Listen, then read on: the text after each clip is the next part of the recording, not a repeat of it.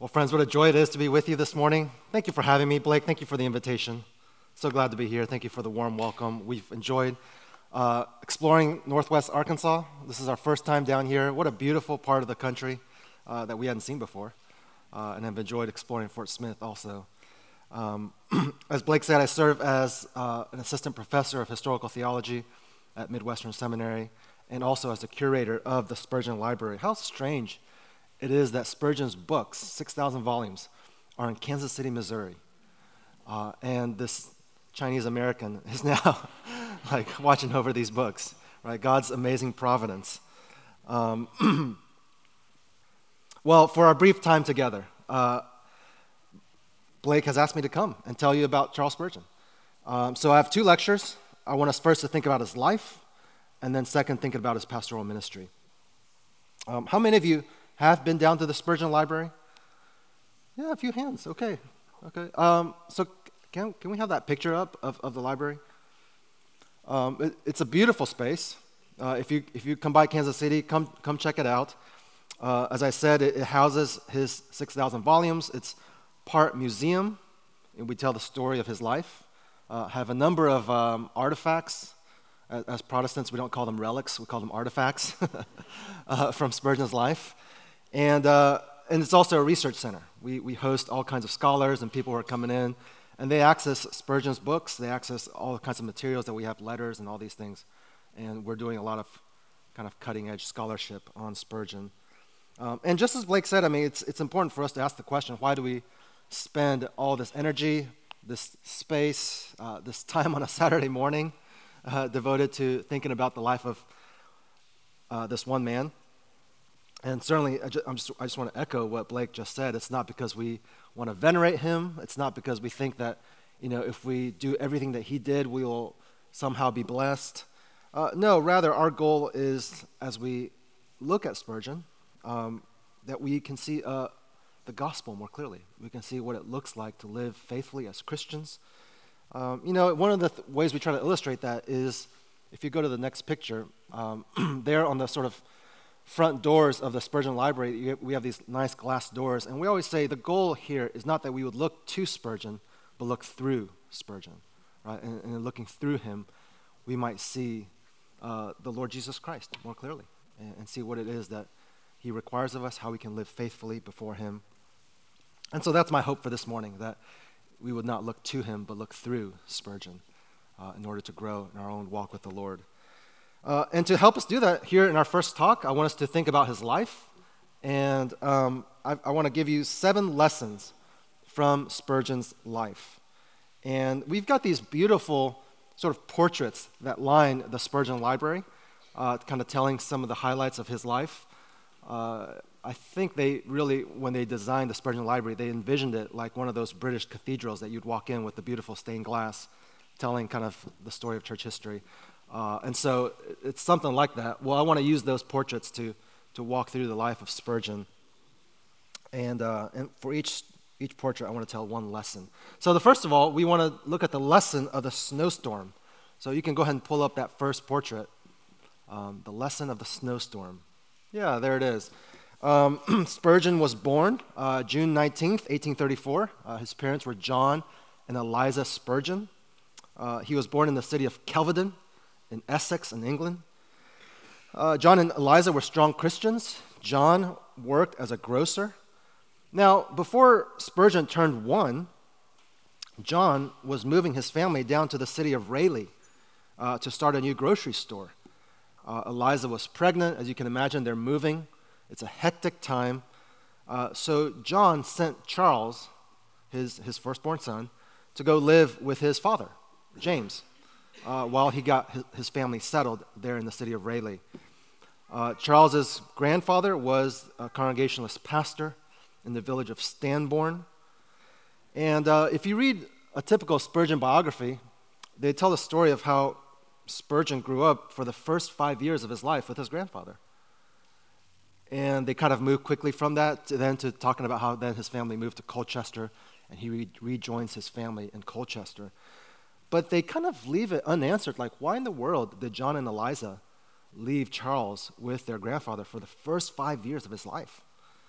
Um, well, as it turned out, things never really got settled for John and Eliza. They moved down to Rayleigh. He, John started a grocery store there, and uh, he ended up in debt. Uh, he had debts that he couldn't pay. The, the grocery store failed, uh, and he was unable to pay back his debtors. And in those days, if you couldn't pay back your debtors, you got sent off to debtor's prison. And so uh, John was sent, offered, sent off to the, to the prison there in Chelmsford. And uh, in order to get out, they basically had to sell everything that they had. Um, you, you can find the newspaper articles of uh, the, the, the, auctions where they're selling off all their possessions, including like a child's crib, you know, like the, the, the very crib that might have held Charles when he was a little baby. Um, it, it, must have been just a, a deeply painful and, and, shameful kind of event for, for John and for, the, for Eliza. So much so that Charles never talks about it in his own story, uh, that the biographers don't mention it. Um, I, through, with the help of a friend, we were able to kind of piece together kind of that story, and, and that's it turns out that's what happened uh, for the first five years of Charles's life. After they get all those things sorted out, John and Eliza eventually ended up moving to Colchester, uh, where Eliza's brother worked uh, as a shipping sort of merchant, and he was able to provide John a job as a shipping clerk. And, and so all that sort of tragic backstory explains why Spurgeon's five, first five years were spent living with his grandfather, who was a pastor. Uh, Spurgeon's earliest memories are of him growing up in a pastor's home, watching his grandfather prepare sermons, you know, visit church members, uh, basically just being a, a faithful pastor. Um, and that experience of those first five years would prove to be formative for Charles. You know, that also explains why Charles tells us one incident of uh, when he borrowed a penny to buy a pencil from a, a shopkeeper there in Colchester. When his father heard about it, he immediately sort of lectured him really seriously about the, the danger of debt. And, uh, and then immediately marched him back to the shopkeeper and made him pay back his debts. You know, and, and, and, uh, and Spurgeon says, from that day on, I hated debt as much as Luther hated the Pope. Uh, uh, and it, you know, that, that kind of aversion to debt would kind of stay with him. I mean, he would build the Metropolitan Tabernacle debt free. I mean, all the ministries that he would undertake, he, he refused to borrow money. Uh, and that, I think, is in part owing to John's experience, right, of, uh, there in, in Rayleigh. Uh, that earliest experience also explains why, you know, when Big Brother Charles returns to Colchester and, and rejoins the family with all his little siblings, um, why he's leading them to play church, right? Rather than to play grocery store keeper, right? Uh, I mean, Charles obviously is the pastor. His siblings are the church members, and and that's what they play, you know. Uh, because he, growing up with his grandfather, uh, that shaped his his imagination. Uh, he gained a vision for what it was to be a pastor. Um, so Spurgeon grows up in this Christian context. He he he attends church there in Colchester, uh, the local Congregationalist church. He, he's a part of the Sunday school. Uh, he watches his, his godly mother lead in family devotions.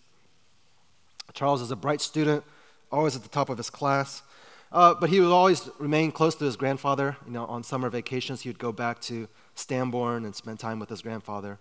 Uh, he talks about those many summer days spent reading through his grandfather's library. Uh, and that's where he was introduced to the Puritans um, with, with all of their Calvinistic theology and their uh, kind of emphasis on the affections in the Christian life. So he would read Richard Baxter and John Bunyan and Joseph Alleine and, and all the other great Puritan writers.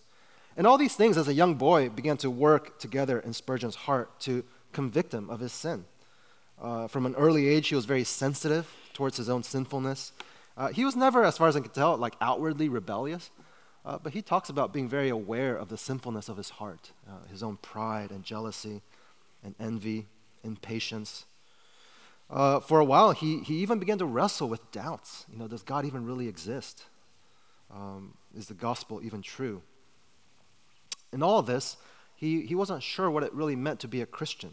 He, he talked about how he sat under a lot of preaching growing up, but looking back, he thinks that those preachers probably talked more about what it looked like to live as a Christian or how to prove that you are a Christian rather than what it meant to receive Christ's finished work for you. So, so from, from basically the ages 10 to 15, Spurgeon, though he, he lived in this sort of uneasiness, he was quite uh, convinced of his sin, and yet he wrestled with a sense of helplessness and lostness. Um, the, the answer finally came on a snowy winter morning. Uh, that's what this picture shows here. Uh, January 6, 1850. Spurgeon was back at home in Colchester on a winter break. Uh, school had gotten out early because of an outbreak of a fever. And he decided that holiday he would visit every church in town just to see if anybody could tell him the way of salvation. And on that particular Sunday morning, he was walking towards the city on his way to another church when this sudden snowstorm blows in. And that forces Spurgeon to sort of turn down a side street and take refuge in a local primitive Methodist chapel. Uh, and there he went in and he found just a few handful of people there uh, he said that the primitive Methodists sang so loud that it made his head ache. Uh, and after the singing, then an uneducated lay deacon got up and delivered a very simple sermon. He preached on Isaiah 45 22. Uh, Look unto me and be saved, all you ends of the earth, was the passage. And he gave a very simple message, saying that all that God requires of us is that we would look to him. Uh, he's not, God is not asking us to do anything, anything for him. Uh, and you know, all we have to do is look. It doesn't take much to look. Just as the Israelites looked at the bronze snake in the desert and were healed, so we look to Christ um, and we are saved. And as, as, Spurgeon sat there, sort of dripping wet, um, it all sort of becomes clear to him. Uh, this is what he writes I had been waiting to do 50 things, but when I heard that word look, what a charming word it seemed to me. Oh, I looked until I could almost have looked my eyes away. There and then the cloud was gone and the darkness had rolled away. In that moment I saw the sun. And I could have risen that instant and sung with the most enthusiastic of them of the precious blood of Christ and the simple faith which looks alone to him. Yeah, and so you see there, you see the snowstorm outside the windows there, but you see the, the light breaking through uh, in the picture as uh, Spurgeon is converted that Sunday morning, yeah, he's radically converted, and, and this would change the course of his life forever. You know, for the first time, he understood that faith in Christ is not about us doing something for him, uh, us fulfilling some sort of prerequisite in order to be saved. No, it's, it's about receiving, about trusting in what Christ has done for us. So here's the lesson of the snowstorm. Uh, it's basically that this that God works miraculously through very ordinary means. God works miraculously through ordinary means. I mean, have you, uh, does it snow here at Fort Smith? Right? Have you ever been on, on a Sunday morning and there's like nobody here because it just snowed? Right? Um, don't underestimate what, what God can do, even in that moment. Um, you never know who's going to show up. You never know who's going to show up to Sunday school that day. You never know who's going to show up to, to, to worship that day, uh, who's going to be in the service. And, and you never know what God might do, right?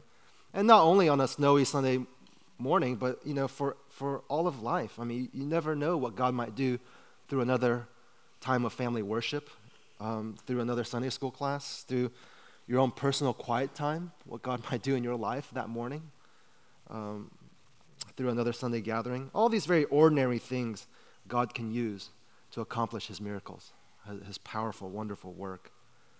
Uh, Spurgeon came to believe this about preaching. Uh, he was converted under the preaching of this uneducated lay preacher. And uh, he never got over that fact. He says this Personally, I have to bless God for many books, but my gratitude, most of all, is due to God for the preached word. And that, too, addressed to me by a poor, uneducated man, a man who had never received any training for the ministry and probably will never be heard of in this life. A man engaged in business, no doubt of a humble kind during the week, but who had just enough grace to say on the Sabbath, Look unto me and be saved, all the ends of the earth. The books were good, but the man was better. The revealed word awakened me, but it was the preached word that saved me. So, you know, you may never preach like Spurgeon, you may never go out and get a, a seminary degree, uh, but never underestimate what God can do through your very simple sharing of the gospel, you know, to a friend, to a neighbor. Uh, God does use our efforts and our talents, but ultimately the power of salvation doesn't lie in us, it lies in the gospel, in that, in that wonderful message that, that though God is our creator, to whom we owe all our worship and love and obedience, that we all have rebelled against him. We all have turned away from him. We've put ourselves on the throne of the universe and decided to live our own way. And in that rebellion, we have, through our sin, brought death and judgment into our lives and into this world. But God, in His love, sent His Son, Jesus Christ, uh, into this world to live a life of perfect obedience and to give His life as a sacrifice in our place, uh, to bear the judgment that we deserve. And He died in our place. And yet, three days later, He rose from the dead, proving that He had conquered sin and death. And now, for all who will repent of their sins and trust in Him, uh, God promises to forgive you of your sins and to welcome you into His family, into His kingdom. You know, as Spurgeon learned, the gospel is not about what we do for God, it's what He has done for us, and we receiving that free gift of salvation. Well, this gospel changed this 15 year old's life, and that same gospel can change our lives today. All right, that's the first lesson, uh, the lesson of the snowstorm. Uh, the second lesson is the lesson of the river. We're going to look at Spurgeon's baptism. So you can go to the next picture. Um, so, so Spurgeon grew up in this Congregationalist family. Uh, as I said earlier, his, his grandfather was a Congregationalist pastor, and uh, Congregationalists practiced infant baptism. So Spurgeon was baptized as an infant. But when he was in school, uh, he was at one point attending a Church of England school, and one of the clergy challenged his view of, of baptism. Uh, you know, the Church of England, they used to do something different where they would require like sponsors to be appointed for all the children being baptized. Uh, and their thinking was the sponsor would provide the faith that was needed for that baptism. Congregationalists didn't require that. So this clergy was saying, well, you know, that's, go back, go study your New Testament. You, always need faith to be there alongside baptism, right? And, and, and so Spurgeon thought, you know, that's strange. Uh, let's go back and look at that. He went back and studied his New Testament, and, uh, and then he went back, and the clergy asked him, well, what did you find out? And clergy said, well, it turns out we're both wrong. um, actually, baptism only happens after your profession of faith, there in the New Testament. And, and he becomes convinced of that position, and he says, you know, if, if I'm converted, I'm going to be baptized also properly. Uh, now, in those days, to be a Baptist was not a favorable thing uh, as it was bad enough to be a Congregationalist because you're outside of the state church, uh, but to be a Baptist, I mean, that was to be really kind of on the margins of society. Uh, Spurgeon writes this Up to the age of 14, I had not even heard of people called Baptists. And when I did hear of them, it was not at all a favorable report that was given to me concerning them. I cannot help feeling that somewhere or other I must have heard some slanders against them, or else how, how should I have had that opinion? Well, in, in January of 1850, he's converted, and, and now he, he wants to be baptized. He wants to be obedient to Christ's command, and so he immediately begins to look around for a Baptist minister to baptize him. Uh, he finds the Reverend W. Cantlow. He had a fellow classmate whose father was a Baptist minister. Uh, Reverend Cantlow was a former missionary to Jamaica. So he makes the appropriate arrangements, uh, but at the same time, he wants to get his family's approval.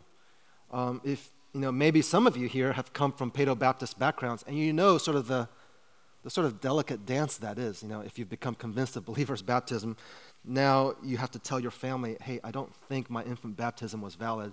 I want to be baptized as a Christian. Um, and, and the family sometimes may feel hurt by that, right? It's, it's kind of this delicate thing. That's what Spurgeon had to go through. So he, he first writes to his grandfather, says, hey, I'm, I'm going to be wanting to be baptized here. Um, I want your approval. And his grandfather says, That's fine, as long as you don't become one of those Baptists who, who think that they're the only Christians in the world. And Spurgeon says, No, no, no problem there. I'm, I'm not one of those kinds of Baptists. Uh, even though Spurgeon was firmly a Baptist, he was always very open to working with other evangelicals, right? Those who held to the gospel, even if they had differences when it came to things about the church. Um, then, then he wrote to his father, and his father was not happy. Uh, he, he saw his son, his firstborn son, as a headstrong uh, young, young man, um, and he didn't respond for a long time. Spurgeon had to write him multiple times, uh, and finally, at the last moment, he gave his approval. I think Spurgeon, by that time, he had already scheduled the baptism. I think he would have gone ahead with it, even if his, father hadn't approved. because he because I think Spurgeon understood this was ultimately about obedience to Christ. Uh, but I think Spurgeon was also wise to not want to burn bridges with his family over this, right? To, to as much as possible try to pursue their approval. He was still only 15 years old at that point, also. Um, so on May 3rd, 1850, uh, Spurgeon was baptized there on the River Lark, uh, a ferry crossing outside of Newmarket. Uh, Baptists in those, in those days still had public outdoor baptisms, uh, which is very cool. Uh, he was baptized on his mother's birthday. Uh, his, his mother said to him, Ah, Charles, I often pray the Lord make you a Christian, but I never asked that you might become a Baptist. and uh, Spurgeon responded, Ah, mother, the Lord has answered your prayer with his usual bounty and given you exceedingly abundantly above and above what you asked or thought. Um, you know, you can hear in his mother's words uh, just a sense of her disappointment, of, of kind of her lower view of Baptists. Um, but, you know, for Spurgeon, this wasn't about wanting to be a part of a group or what other people thought of you. Uh, this was about obeying God's word, obeying God's command. And he wrote about this in his, ex- his experience uh, on the day of his baptism. He said, I felt as if heaven and earth and hell might all gaze upon me, for I was not ashamed there and then to own myself as a follower of the Lamb. My timidity was washed away, it floated down the river into the sea and must have been devoured by the fishes, for I have never felt anything of the kind since. Baptism also loosed my tongue, and from that day it has never kept quiet. I lost a thousand fears in the river Lark, and found that in keeping his commandments there is great reward. So, so the lesson of the river is that obedience always brings great reward. Obedience to Christ's command always brings great reward. You know, obedience can be costly, it can put you on the margins of society. It may mean the disapproval of family and loved ones. It may mean all kinds of hardships. But in the end, you will never regret obedience to Christ's commands. Uh, and that's true on the final day, and that's even true in this life. I, I think one of the great rewards of obedience in this life is that as we walk in obedience, God equips us to serve Him and His people. Know, God is surely able to use us despite our disobedience. I think that's certainly true. But far more often, God is pleased to use those who are willing to walk in obedience to Him, uh, even in small and unseen ways. You know, Spurgeon says his, his tongue was loosed at his baptism. You know, it's, it's kind of taking that step of obedience, of publicly declaring his faith in Christ, that put him on the path where um, he was able to serve the church and able to do what he, he would go on to do. Uh, and it's as we walk in obedience today that we are equipped then to serve Christ and serve his people. So if, if you want to know the joy of serving God, then, then walk in obedience to his commands. Right? There is great reward as we live in obedience to him. All right, number three, the lesson of the cottage. That's this next picture here, the lesson of the cottage. Uh, later that summer, Spurgeon would leave Newmarket. He would move to Cambridge, uh, big university town. Spurgeon would work there as a tutor. Now, here's the irony. I mean, he, he becomes a Baptist. Uh, Baptists in those days were not allowed to study at the University of Cambridge. Uh, you had to be part of the Church of England to do that. Uh, and yet, here he is working as a tutor. He's tutoring young men who are getting ready to go to Cambridge while he himself cannot go to Cambridge as a Baptist, right? Um, he, he there, there in Cambridge, he joins St. Andrew's Baptist Church, and right away he begins to serve. He's teaching Sunday school, he's passing out tracts, uh, he's going on visitation, he's sharing the gospel. And especially in the Sunday school class, people begin to notice hey, this, this young man is actually a pretty gifted teacher. Um, he, he becomes kind of a head teacher, training some of the other young men um, in, in the Sunday school classes. Well, that church had a lay preaching society. Uh, capable men from the church would go out into the villages and lead in services, uh, worship services on, on Saturday afternoons, on Sunday afternoons.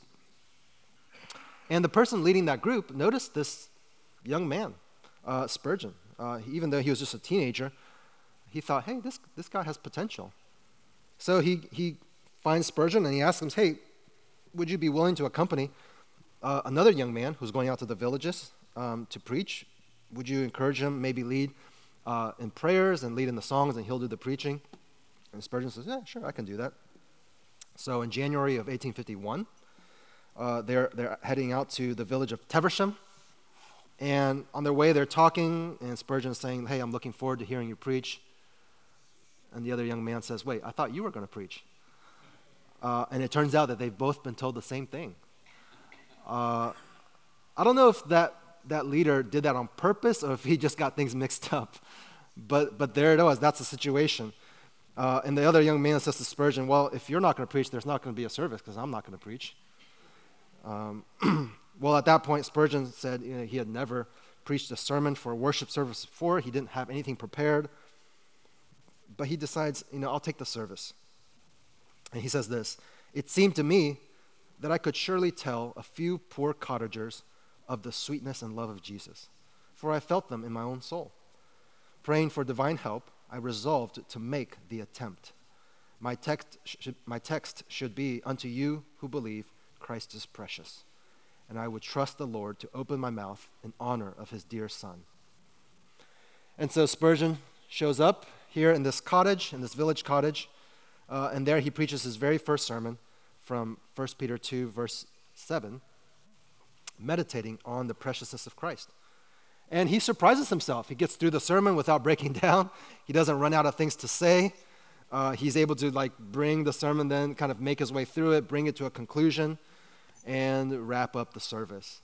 Uh, of course, after the service, the very first question, "How old are you?" was the leading question. "I am under 60," was the reply. Yes, and under 16 was the old lady's rejoinder. Never mind my age. Think of the Lord Jesus and his preciousness. Well, so at that point, young Charles is 16 years old. But he thinks, hey, you know, and, and these days maybe you don't find it that uncommon for a 16 year old to preach a sermon. I think it's still unusual. But in those days, eh, sort of in the formality of things, it was even more unusual for there to be a 16 year old preacher. Uh, but he thinks, hey, maybe I can do this preaching thing. And so he joins that lay preaching society and uh, he begins to preach throughout the villages and uh, around Cambridge. Uh, he works during the day as a tutor, he's tutoring students. Uh, and then on weeknights and weekends, he's going out, you know, carrying a lamp, going out into the, into the uh, villages and, and leading in services and preaching sermons.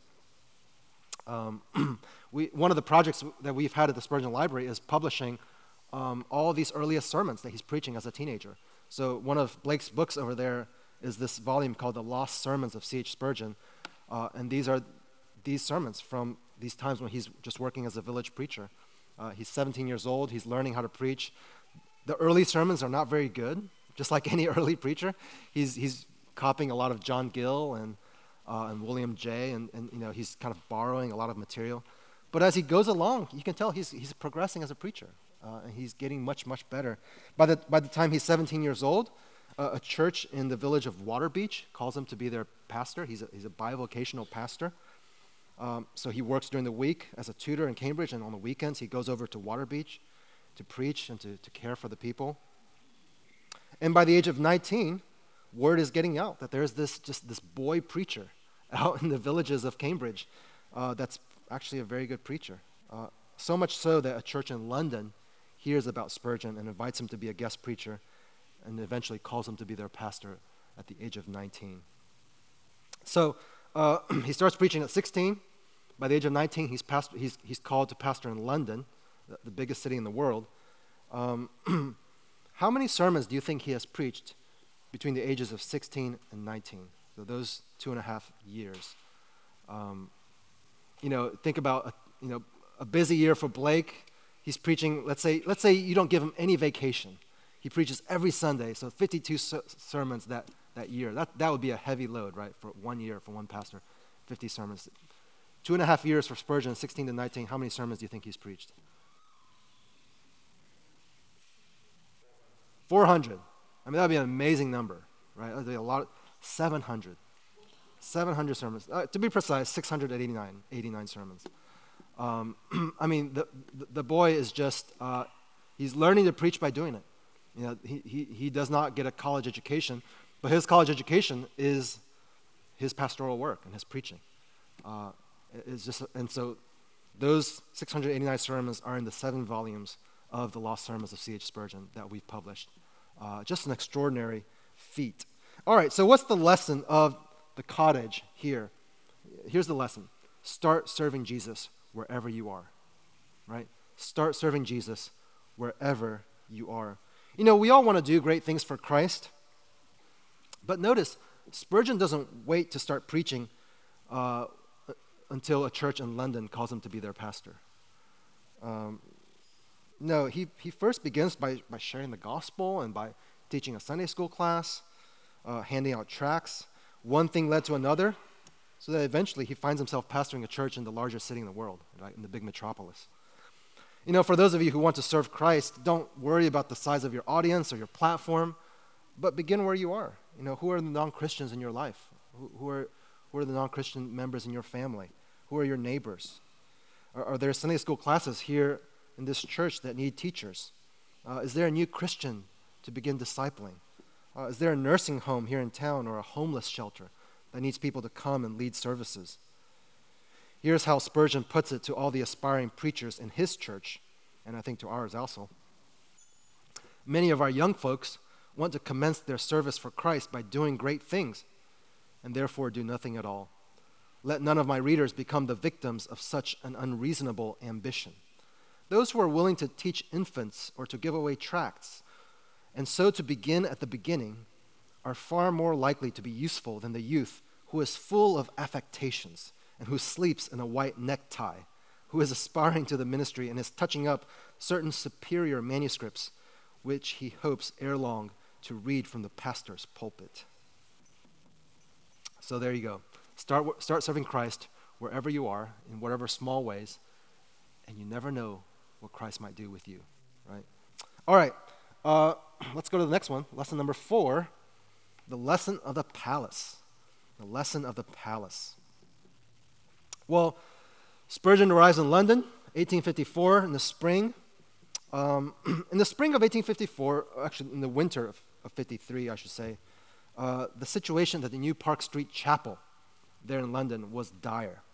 Uh, this was the congregation that previously was pastored by, by Baptist giants and heroes like Benjamin Keach and John Gill and John Rippon. Uh, for centuries, this was the leading church among Baptists there in London. But by 1853, the church had fallen into serious decline. Attendance was down just to a few dozen. Uh, the building had been moved to a terrible location in London.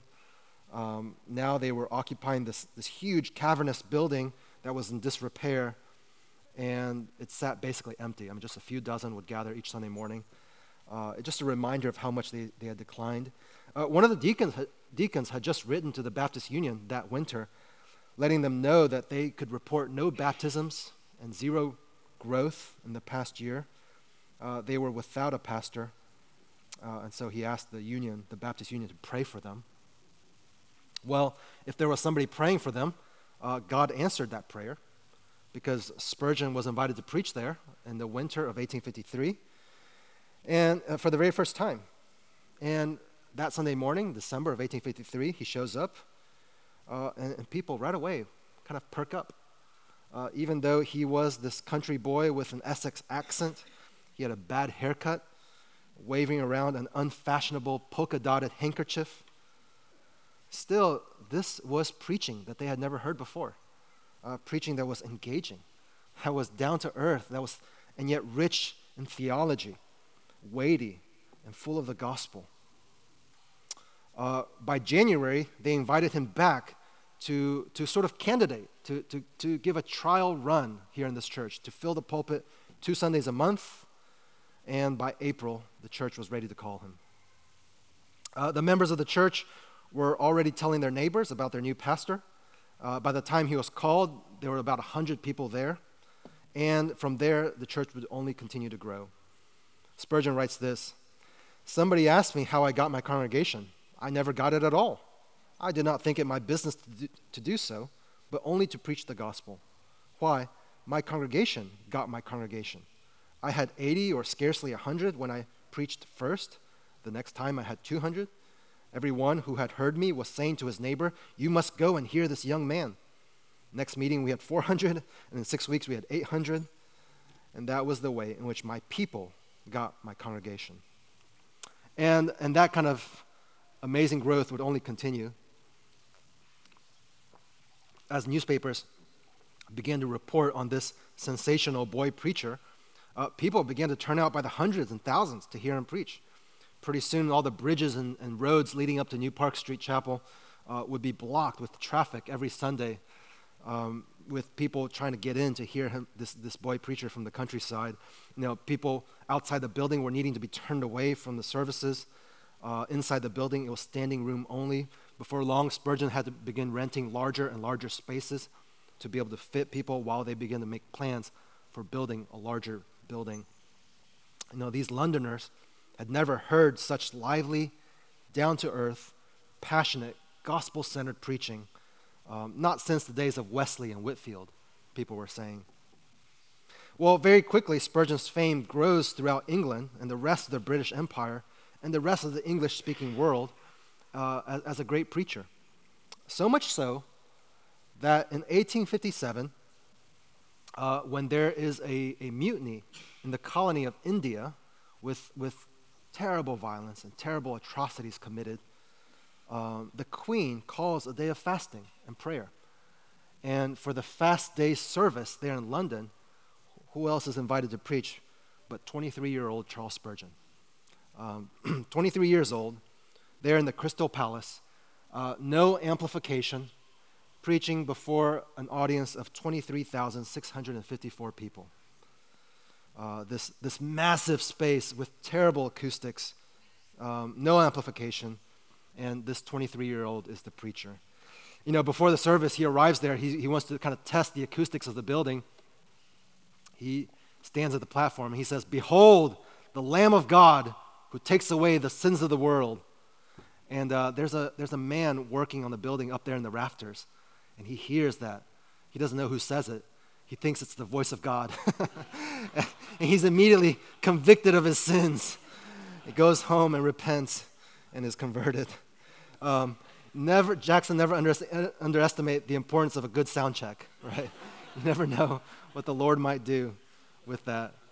Um, you know, back then, without amplification, preaching is like a physical activity, right? Spurgeon would uh, supposedly measure the chests of his students to make sure that they had enough lung capacity to be able to preach in those days. Because if you can't be heard, then what, you, can't preach, right? If people can't hear you, uh, we are in the business of being heard.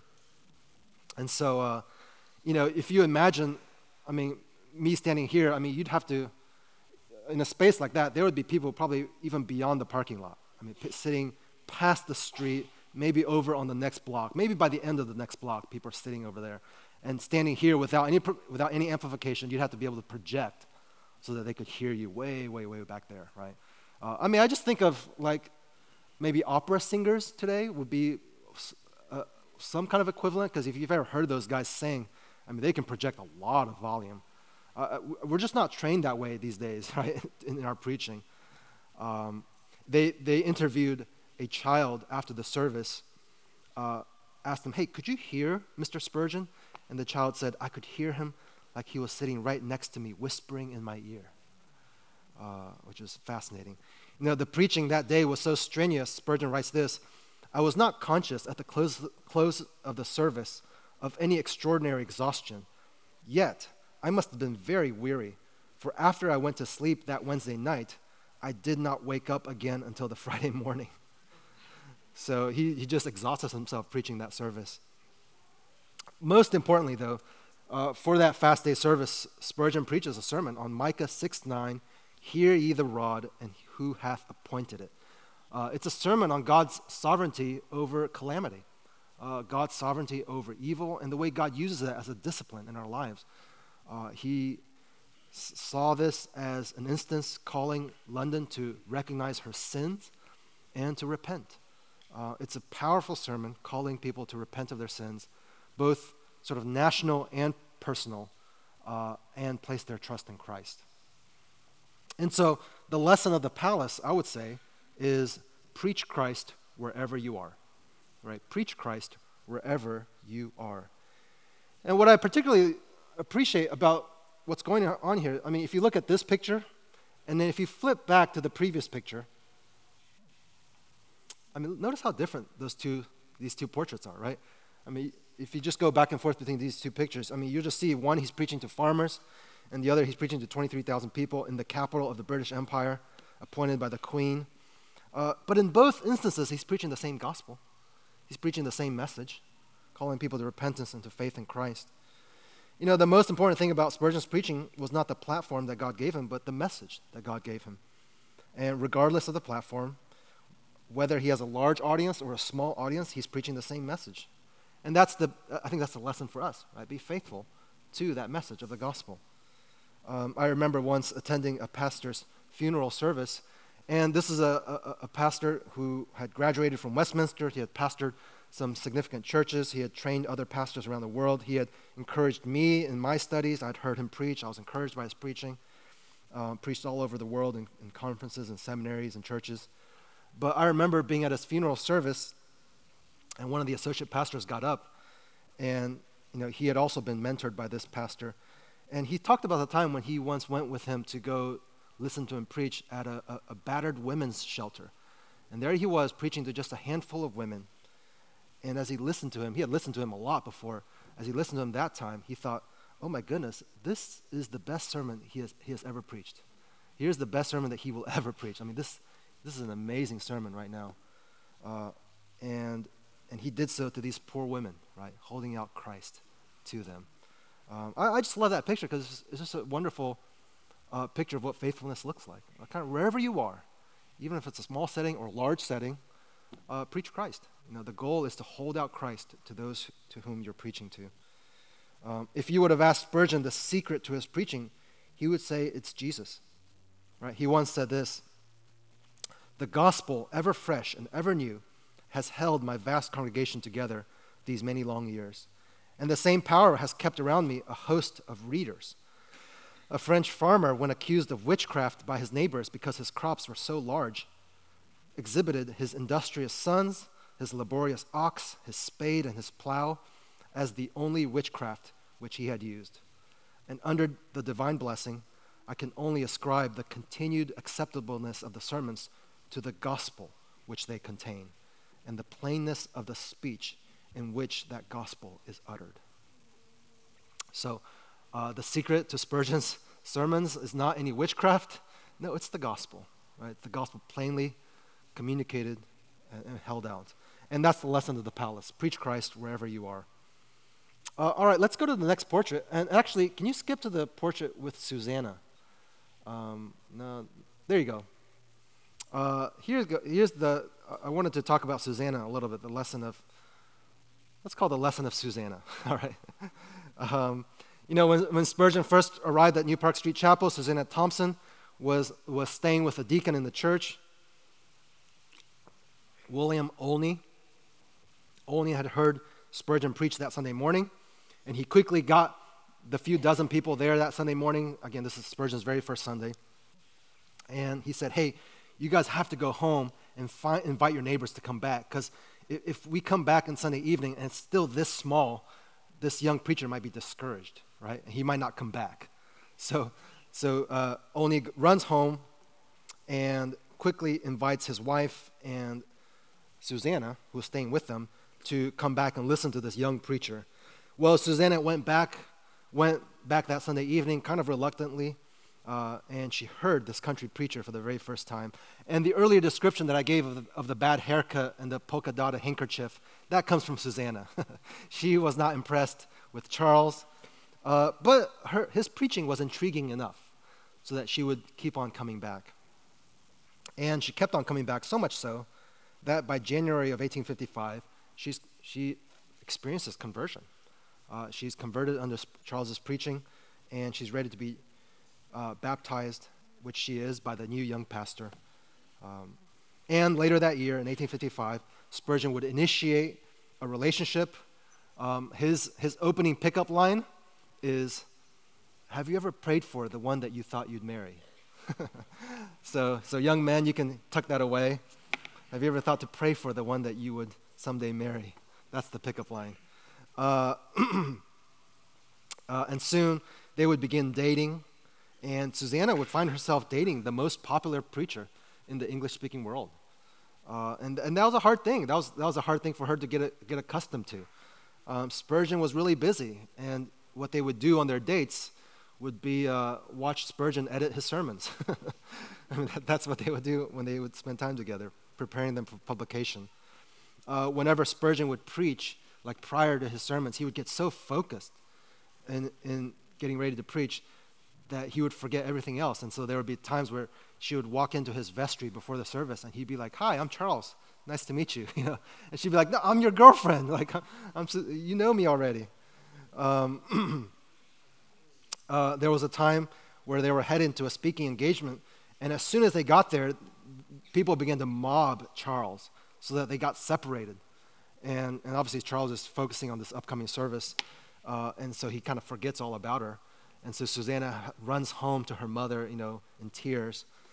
And her mom says to her, you know, this is what it means to be united to a, servant of Christ. Uh, you have to be ready to sacrifice kind of your own preferences so that he can fulfill his ministry. Um, and for her, that was kind of a, a watershed moment. She had to realize, okay, th- this is what it's going to mean if I'm going to be with this man, right? Um, Charles stopped by later that night. He didn't forget about her. He was distraught because they had gotten separated and they were able to patch things up. Well, needless to say, things weren't easy for Susanna. They loved each other deeply, uh, and they got married in January 1856. And, you know, one of the wonderful things about, you know, in church history, I mean, here is a loving, faithful marriage. Uh, by all accounts, they had a very loving marriage. One of my friends, Ray Rhodes, has written a wonderful biography of Su- uh, Susanna Spurgeon called Susie. Uh, and he also has, volume, has a volume called Yours Till Heaven, which is a, a, a book about their marriage. Um, so I commend both of those works to you. The, the lesson of Susanna is basically that we can't go at it alone. Uh, we need help. We need other people around us. Um, you know, even as we serve God, God has always intended that we would do it with others, right? Whether it's Moses and Joshua, or, or Paul and Barnabas, or, or, or Mark and Peter, um, or Jesus sending out his disciples two by two. Uh, we need brothers and sisters. We need friends. We need faithful spouses. We need people by our sides to strengthen our hands in our service. Without Susanna, there would not have been a Charles. He was only able to do what he did because he had his dear wife by his side and a host of other faithful friends. One of my favorite Charles and Susanna stories uh, is about a time when Charles was working on a sermon and it, the hour was drawing late and he just could not come up with a, an outline for his text, though he was convinced that this was the text that he needed to preach on. And, uh, and, and he was getting exhausted. And he says to his wife, Look, it's late. Hey, let me just close my eyes for a few hours and then wake me up, uh, and then I'll, I'll work on the sermon again in the morning. Um, and she's like, That's, that's fine, I'll, I'll, do that. And so he goes to sleep. And uh, a few hours later, she hears him talking, and she notices, Well, oh my goodness, he's preaching a sermon. So she pulls out pen and paper and begins to take down what he's saying. And pretty soon she has a whole sermon uh, written out. And so she says, Oh, well, I'll let him sleep. And so he, he sleeps till morning and he wakes up and he's like, Oh my goodness, like, honey, you didn't wake me up. And she hands him a full manuscript. It's like, Here you go, here's your sermon. Uh, and he goes on to preach that sermon that, that morning. And you can actually Google and find that sermon. Uh, and it's like a very good sermon. You know, I had a friend who used to be able to uh, fold his laundry in his sleep, like he was a sleepwalker.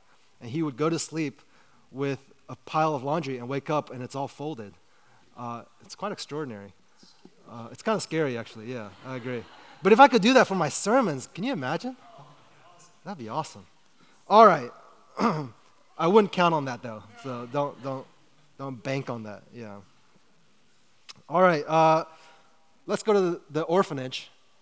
There you go. The lesson of the orphanage. Um, actually, I've got three portraits here. I got the orphanage, and I've got the church, and I've got the pastor's college. So these three pictures kind of summarize his ministry in London. So I'm going to save the church and the pastor's college for the next talk. Um, but let, us talk about the orphanage here a little bit. Um, and Blake, I, I got to 10:30. Is that right? Okay. All right, so um, here's, here's Spurgeon the philanthropist. Uh, I mean, Spurgeon pastored Uh, in London in the 19th century and 1800s, if you've ever read Charles Dickens, you know a little bit of sort of the, the sort of poor working conditions there in London um, because of the industrialization there happening in that time. All the jobs were moving to the big cities. And so people were pouring in from the countryside into London to, to work in the factories, to work in the warehouses and the docks. Uh, you know, and I mean, these were terrible conditions unsafe, unsanitary, living and working conditions. Children working seven days a week. Uh, parents, you know, working over their, their workshops, falling asleep, you know, there in, uh, you know, over their benches, waking up and then continuing to work. I mean, just terrible. Um, hardly any fresh air, no work, no running water. Families crammed into little apartments, human and animal sewage running through the streets. Uh, you know, it's no surprise that mortality rates were really high among the poor communities, and a lot of children were left orphaned. Uh, as a pastor, Spurgeon saw this. I mean, he, he himself came in from the countryside, right, to, to live in London. And he had a heart for the poor. He, he wanted to see not only the, their poverty alleviated, but he wanted to see the gospel go out to these people. So he, he intended, he especially aimed to preach in a way that these uneducated middle class and lower class could understand. Um, he, he looked for ways then also to draw people to the gospel through all kinds of charitable institutions. So out of his church, uh, during his 50th birthday, one of the deacons got up and read a list of all of the charitable institutions that were started out of his church. And the list contained 66 ministries, uh, including pastoral training classes, night school classes, Sunday schools, evangelistic missions, Bible studies, prison ministries, deaf ministries, blind ministries, immigrant population ministries, um, the police ministries. I mean, just all kinds of ministries geared towards caring for the needs of the poor in the city uh, and bringing the gospel to them. Uh, and, and really, this is, in doing that, this is really what Christians have always done, right? This is what the earliest Christians did. Uh, they had a reputation no, not only for caring for their own poor, but also for the poor around them. Uh, in 1867, there was a widow of a wealthy Anglican, Anne Hillyard. Uh, she contacted Spurgeon and she said, Hey, I want to give you a gift of 20,000 pounds towards establishing an orphanage to care for orphans. Spur- Spurgeon right away went to see her and he said, Hey, I think, I, I think you wrote an extra zero on this check. And she said, No, no, really, 20,000, 20,000 pounds. Um, and so, with additional fundraising, the Stockwell Orphanage for Boys was opened in 1869, and there was a girls' orphanage opened uh, 10 years later in 1879. Uh, and throughout Spurgeon's ministry, hundreds of children were rescued from the streets. Uh, many of them were converted uh, and joined the church. And some of them even went on to study with Spurgeon in the pastor's college and would, would go on to be sent out as missionaries and pastors. Uh, one of my favorite accounts of Spurgeon is one where a, a visitor from America, John B. Gough, comes to see him. And Spurgeon says to him, Hey, let's go, let's go stop by the orphanages. Uh, so Gough writes this It was a beautiful day in London as we rode together, chatting all the way. When we entered the orphanage grounds, the boys set up a shout of joy at the sight of their benefactor. Uh, Mr. Spurgeon was like a great boy among boys. Uh, so Spurgeon then visits with the headmaster. He gives each boy a shilling, leading to a shrill, hearty hurrah. Uh, and then Spurgeon turns his attention to the infirmary. Uh, there was an orphan who was dying there of consumption. And Spurgeon knew that, the, that that boy would be disappointed if he didn't stop by to see him. So John B. Gough writes this We went into the cool and sweet chamber, and there lay the boy he was very much excited when he saw Mr. Spurgeon. The great preacher sat by his side. Holding the boy's hand in his, he said, Well, my dear, you have some precious promises in sight all around you in the room. Now, dear, you are going to die, and you are very tired lying here. And soon you will be free from all pain, and you will rest. Nurse, did he rest last night? He coughed very much. Ah, my dear boy, it seems very hard for you to lie here all day in pain and cough all night. Do you love Jesus? Yes. Jesus loves you. He bought you with his precious blood, and he knows what is best for you. It seems hard for you to lie here and listen to the shouts of the healthy boys outside at play. But soon Jesus will take you home, and then he will tell you the reason, and you will be so glad. Then, laying his hand on the boy without the formality of kneeling, he said, O Jesus, Master, this dear child is reaching out his thin hand to find yours. Touch him, dear Savior, with your loving, warm clasp. Lift him as he passes the cold river, that his feet be not chilled by the water of death. Take him home in your own good time. Comfort and cherish him till that good time comes. Show him yourself as he lies here, and let him see you and know you more and more as his loving Savior. After a moment's pause, he said, Now, dear, is there anything you would like? Would you like a little canary, uh, canary in a cage to hear him sing in the morning? Nurse, see that he has a canary tomorrow morning.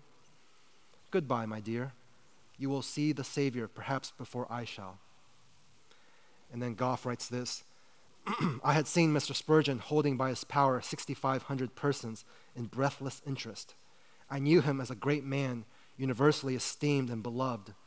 But as he sat by the bedside of a dying pauper child whom his uh, beneficence had rescued, he was to me a greater and grander man than when swaying the mighty multitude at his will. Uh, what a wonderful picture, right? Um, the lesson of the orphanage uh, compassion opens a door for the gospel. Compassion opens a door for the gospel. You know, Gough, what Gough saw that day is a glimpse of what Londoners and all of Spurgeon's opponents saw throughout his ministry. You know, because even if they hated Christianity, even if they were skeptical about its claims, when they watched Spurgeon care for the poor and care for the orphans, there's nothing that they could say about that, right? Uh, they could respect that. And, and for many of them, they would say, well, even if I don't care for religion, because of this man's work among the poor and the way he lays himself out and, and gives himself for that, I'm going to give him a hearing, right? I'm going to I'm to hear what he has to say.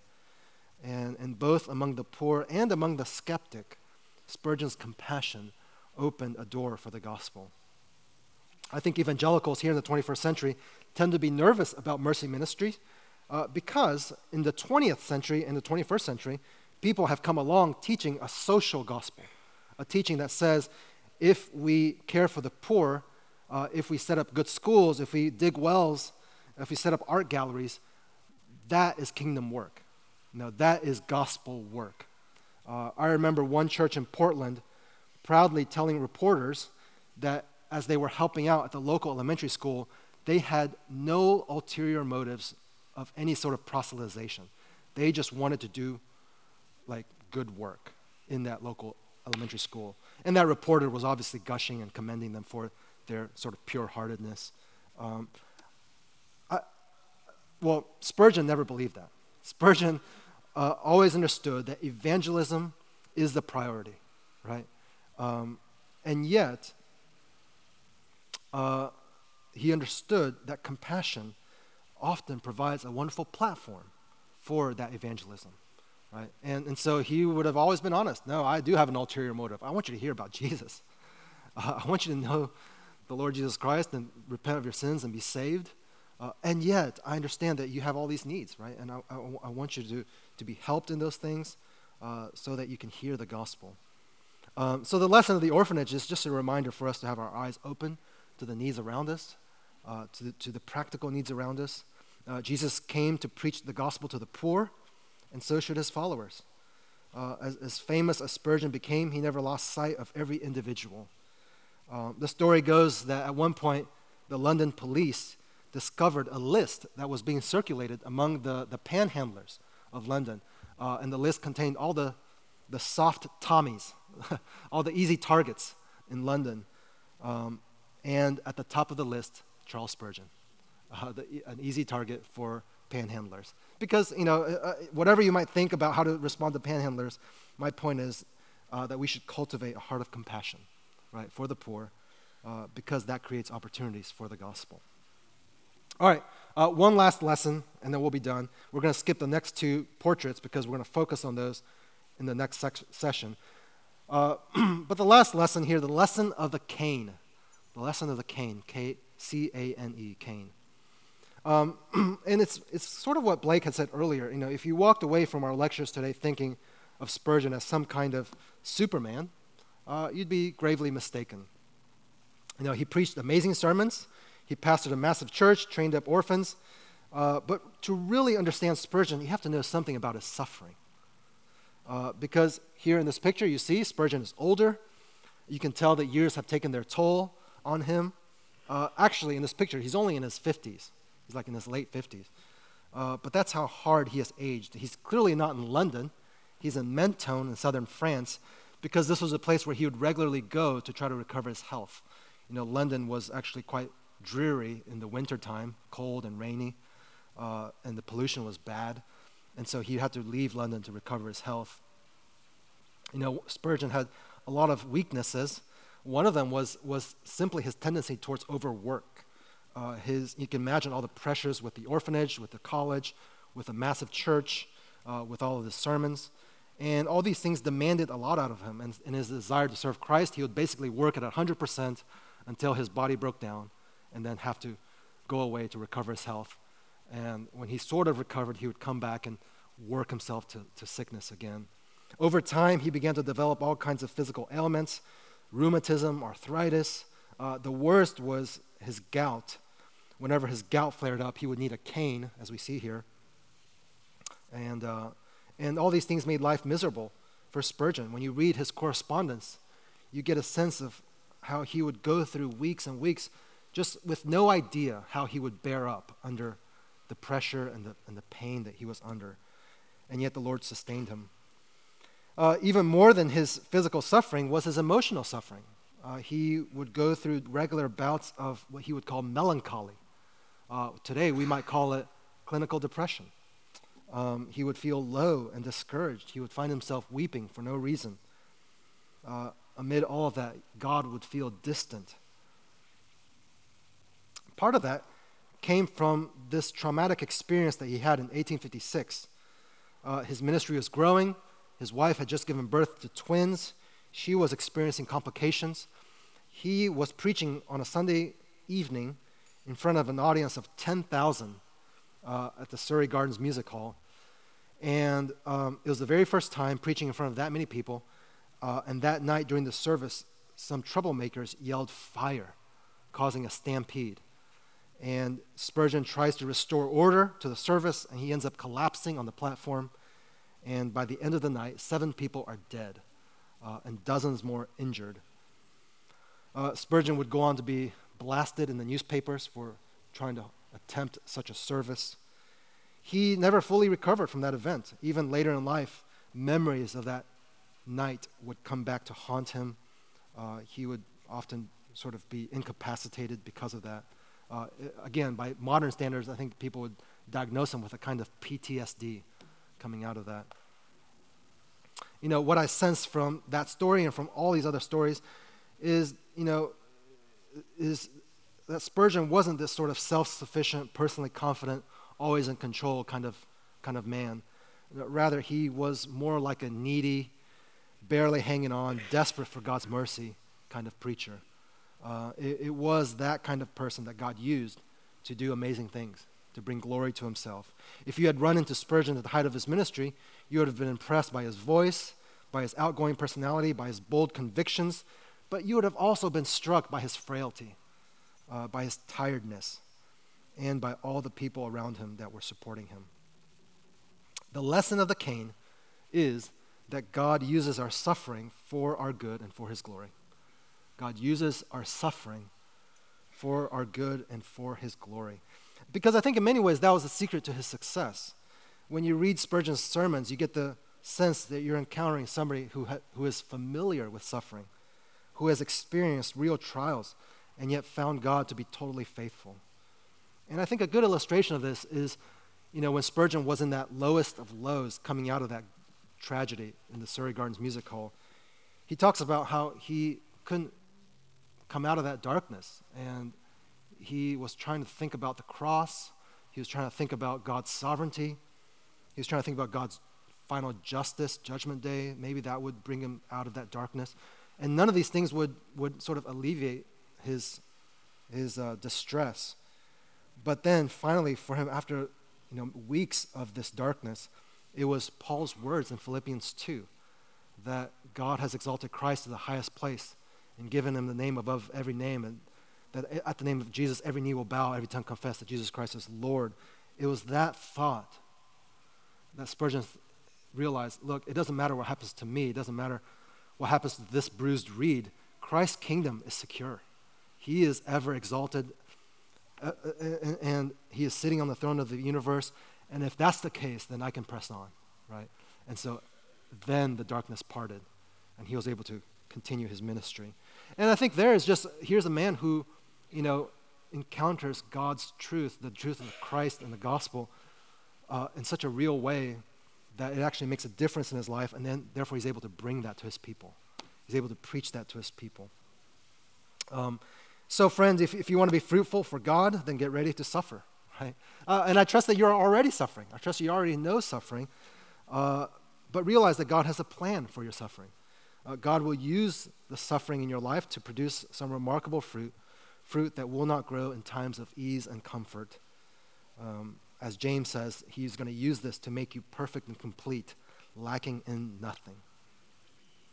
Well, as I said earlier, my goal has been not that we look to Spurgeon, but that we look through him uh, so that we might walk more faithfully after the Lord Jesus Christ. And I pray that he would apply these lessons to our hearts uh, that we've heard this morning. Let me, let me close this in prayer, and then we'll take a break. Let's pray. Father, we do pray that you would make us faithful, uh, that in, in little ways, in unseen ways, in the midst of suffering, uh, Lord, that we would cling to the Lord Jesus Christ. And, and that, Lord, that you would use us uh, we would leave the results to you. We would leave platform and these things to you. But Lord, that you would make us faithful wherever you've placed us. And we pray this in Christ's name. Amen.